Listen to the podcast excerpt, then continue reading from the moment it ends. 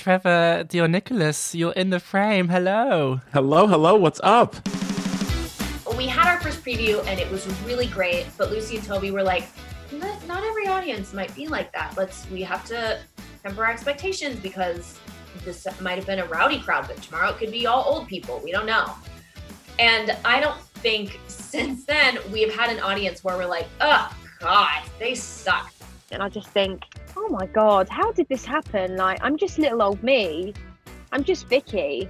And like, you know, when I used to walk out of stage door at six sometimes and and people would be so overwhelmed and I just think, it's just me. It's just me. Like, how, what? You know, it's just, and it's so lovely. The support is absolutely incredible. I wrote the line, What the f is a steak knife? Now I'm known as the steak knife girl. That's my favorite song more than One Last Time because One Last Time I feel like gets a lot of love um, because it's incredible as well. But uh, as far as the Washington songs, History Has Its Eyes on You, that's my favorite. That is my favorite song uh, that I perform in the show.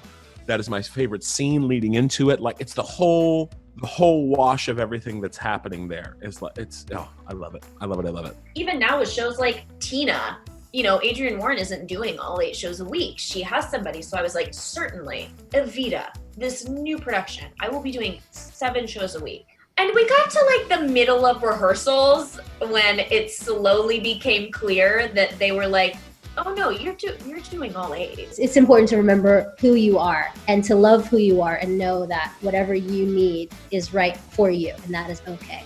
we do we set these expectations of what what you have to be or what you have to be able to do to to attain a certain level of success in whatever field um, and what you tend to learn is it's still just people doing these things Listen, this has been a total joy. Thank you so much. Andrew, you're a legend. Thank you. Mwah. Lots of love.